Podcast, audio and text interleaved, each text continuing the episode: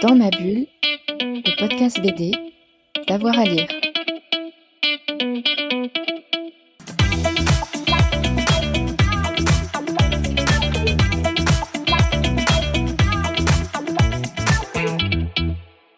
Donc oui, euh, un grand, grand album qui pour moi a déterminé toute la suite, c'est La Nuit de Philippe Drouillet, euh, sorti aux Humano, je crois, en 77 ou 78, je ne me souviens plus. Enfin, je l'ai découvert en 78.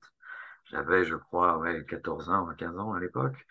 Et, hum, ben, bah, ma foi, oui, ça a été une claque. Une claque graphique qui m'a tenu euh, jusqu'à aujourd'hui encore, même si, bon, voilà, mon regard, mon regard sur Druyet a un peu changé aujourd'hui. Je suis vraiment allé plus vers une épure, mais ça a marqué forcément tout Mardi Gras décembre, bien sûr. Un deuxième, c'est Major Fatal avec Moebius, parce que Moebius, pour moi, se place, euh, je dirais, au-dessus de tout le monde, comme pour beaucoup. Et là, c'était la, découverte de ce que peut être la ligne claire en dehors de Tintin. Et ça, ça m'a fasciné. Quand j'ai vu euh, justement le, spaghetti de l'ancrage du trait de plume devenir autre chose que du Tintin ou du Lucky Luke, là, ça m'a, je me suis dit, voilà, quelque chose d'autre est possible.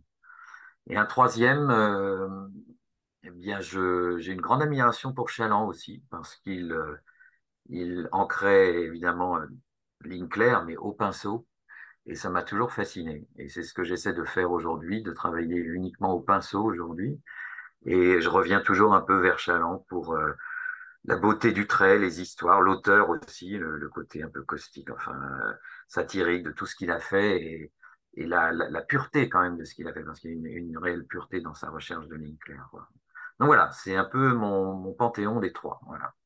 Dans ma bulle, le podcast BD, d'avoir à lire.